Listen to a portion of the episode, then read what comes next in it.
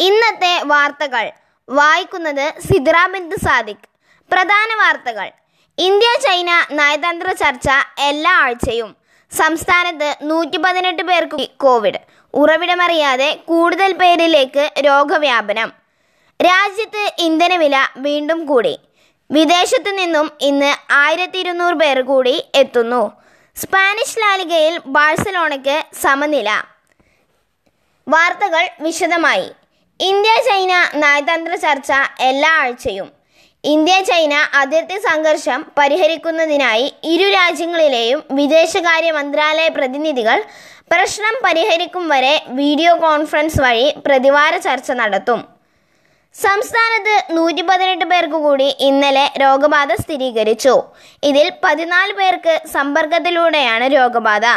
മലപ്പുറത്ത് രണ്ട് ഡോക്ടർമാർക്കും മൂന്ന് നഴ്സുമാർക്കും ഗുരുവായൂരിൽ K S R T C കണ്ടക്ടർക്കും ചാലക്കുടിയിലെ നഗരസഭാ കൗൺസിലർക്കും രോഗബാധ ഉണ്ടായത് ഉറവിടമറിയാതെ. സമ്പർക്കബാധ ഭയപ്പെടുന്ന ഈ അവസരത്തിൽ കൂടുതൽ ജാഗ്രത പാലിക്കാൻ എല്ലാവരും ശ്രദ്ധ പുലർത്തേണ്ടതാണ്. രാജ്യത്ത് ഇന്ധനവില വീണ്ടും വർദ്ധിച്ചു. പെട്രോളിന് അഞ്ച് പൈസയും ഡീസലിന് പന്ത്രണ്ട് പൈസയുമാണ് ഇന്ന് വർദ്ധിച്ചത്. വിദേശത്ത് നിന്നും ആയിരത്തി ഇരുന്നൂറ് പേർ കൂടി ഇന്നെത്തുന്നു. ഏഴ് വിമാനങ്ങളിലായി ആയിരത്തി ഇരുന്നൂറ് പേർ ഇന്ന് വിദേശത്ത് നിന്നും നെടുമ്പാശ്ശേരി വിമാനത്താവളത്തിൽ എത്തുന്നു. വിക്കേഴ്സിൽ ഇല്ലാത്ത ക്ലാസുകൾ ഡി ഡി ഫോറിൽ വിക്ടേഴ്സ് ചാനൽ വഴിയുള്ള ഹയർ സെക്കൻഡറി ക്ലാസ്സുകളിൽ ഉൾപ്പെടാത്ത ഇരുപത്തിയൊന്ന് വിഷയങ്ങളുടെ ക്ലാസ്സുകൾ എസ് ഐ ഇ ടി ദൂരദർശനിലൂടെ സംപ്രേഷണം ചെയ്യാൻ ഒരുങ്ങുന്നു.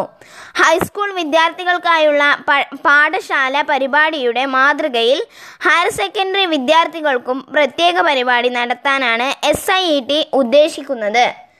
സ്പാനിഷ് ലാലികയിൽ ബാഴ്സലോണയ്ക്ക് സമനില.